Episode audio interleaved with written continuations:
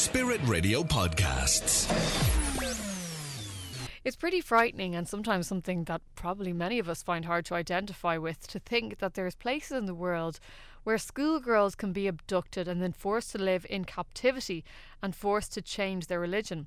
Well, a reminder of that reality in Nigeria came recently when an audio recording of a 15 year old girl, Leah Sharibu, emerged, confirming that she is alive but she is in captivity. And I have a bit of the clip here. Uh, I'm just going to play a little bit of it for you. Wanda aka ɗauke ni a GGSTC Dabci. Ina kuka wa gwamnati da kuma jama'a ku taimake ni ku fidda ni a cikin So you can hear a little bit of Leah Sharibu there, and in studio to tell us a little bit more about Leah's situation, we have David Turner, who's the director of the Irish charity Church in Chains. Obviously, David, most people won't understand what Leah is saying, but what you can hear clearly say her name at the start of that clip. But I think one of the things that would strike most people is from hearing that clip is she's a very young girl, and to imagine a 15 year old girl being kept in captivity against her will. Um, it's truly devastating, really. Tell us a little bit about Leah and then maybe explain what she's saying in this clip. Yes. Uh, Leah is a Christian schoolgirl from um, the village of Dapchi in Yobe State, which is in northeast Nigeria.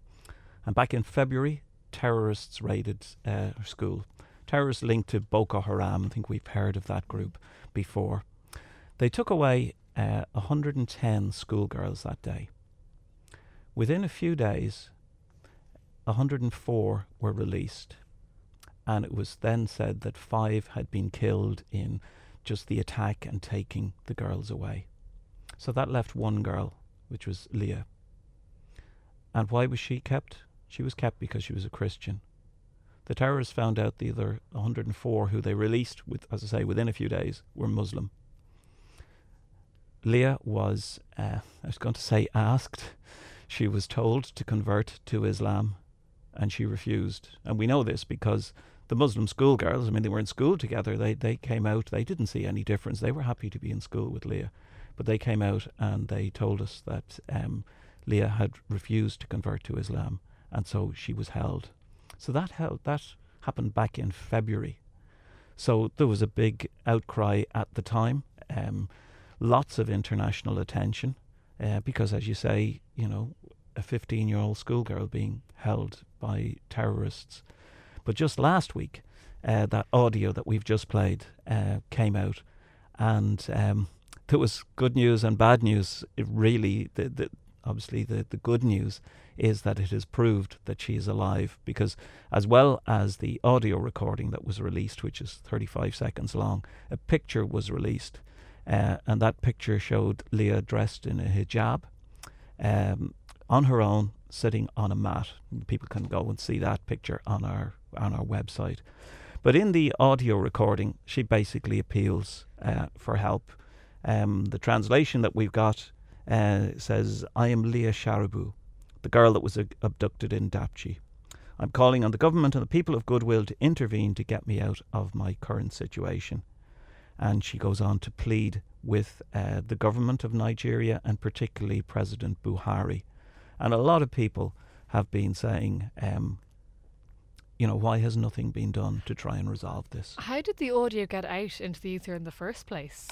It was, I think, released uh, by the terrorist group that's holding her. And many of us observing would believe that it may be part of some negotiations that may be going on behind the scene. The a kind of yeah. the, the, the phrase that's used is proof of life. Uh, if people are negotiating, they say, "Well, you need uh, to show us that this girl is alive." But you can't help but wonder, David. I mean, this happened in February.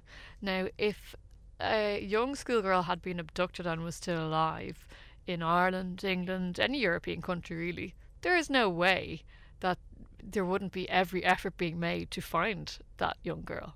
Exactly. I mean, that's uh, that's what you think. That's what I think. That's what um, most people would think. Um, unfortunately, it's different in Nigeria.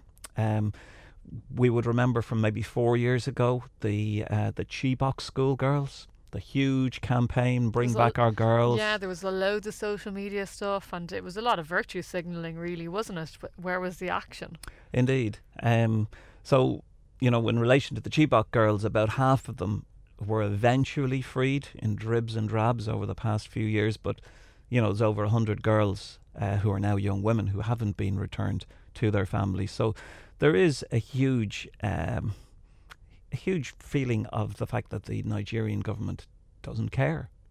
And that uh, the fact that Leah Sharibu is a Christian living in northern Nigeria, which is mainly Muslim, um, that the government doesn't care about her. So, um, so that's kind of a, a sign, maybe of of despair, but also there's a sign of hope. Leah is alive. Do you think there's a chance she'll be released?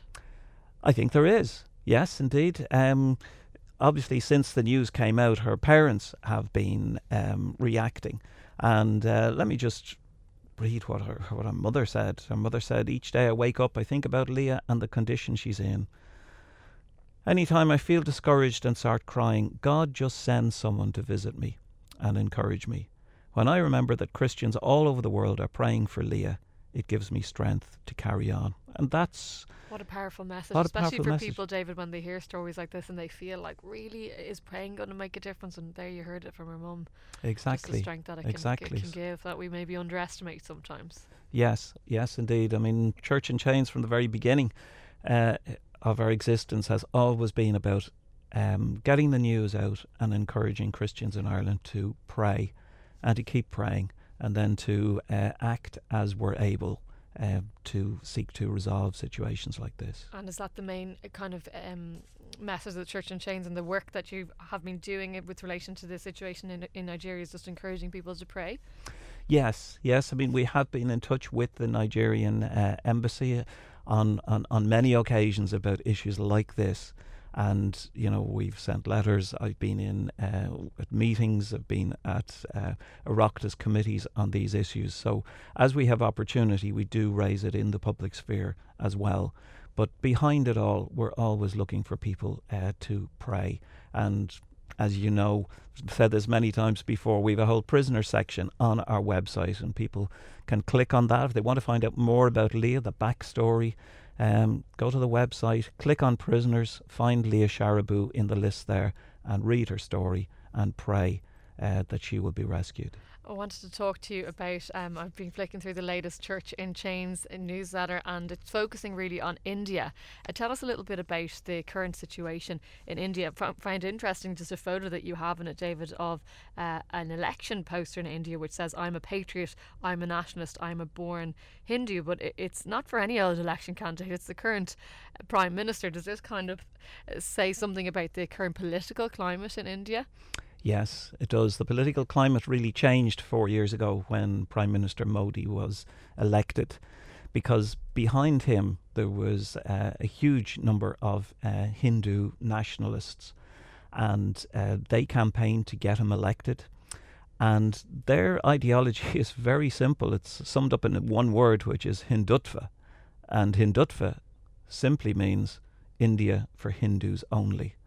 So that means that um, since Prime Minister Modi came to power, the effect for Christians living outside big cities, living not going to big churches, the effect has been that it's been open season on Christians. So every week we're getting reports coming in of Christian churches being attacked, of pastors being attacked, and um, you know it, it. You know the phrase "adding insult to injury." That literally is happening almost every week in India because as uh, the Hindu extremists come and attack and beat up Christians, they often then drag the beaten up Christian pastors to the police and try and get the police to charge the Christians with trying to convert Hindus.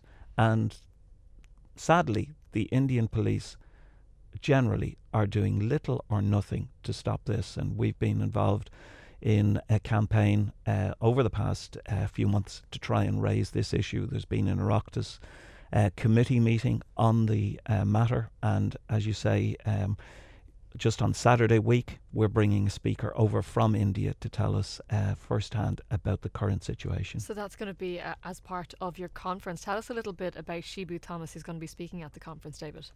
Yeah, Shibu Thomas is uh, the founder of an organisation called Persecution Relief that was uh, set up um, just in 2015. So, you know, you asked about the change in the political climate. There's there's always been some issues for Christians ministering in rural areas in India, but over the past three or four years, it has really escalated. So Shibu saw what was happening, and he has founded this organization called Persecution Relief. So that simply documents what's going on, so that you know names, dates, places, it's all documented. He also has been involved in seeking uh, to give practical aid, in other words, to you know, help with medical bills, help rebuilding small churches that have been uh, destroyed, uh, advocating in the political uh, sphere, looking after legal representation. So he's he's at the coalface. Yeah, uh, extremely active at the coalface. absolutely. So you know, it's going to be a real privilege to have him uh, coming to speak at our conference um, on Saturday the fifteenth. So that's just uh, Saturday week now, and that's in the Clayton Hotel in Liffey Valley. Uh, to continue with the commercial admission is free. Everybody is welcome. We would love to see people coming along. Um, it's a time to find out about what's happening in India. Shibu will be there. Shibu will be speaking. And then a very important part of our conference uh, is that we give people the opportunity to ask their questions. So, um, you know, come along with all your questions about India and we will put them to Shibu and get answers um, for you. So it sounds like it's going to be a very interesting conference indeed uh, for everybody. And indeed, there's lots of Indians living here in Ireland at the moment. It was um, I was fascinated to see at the weekend.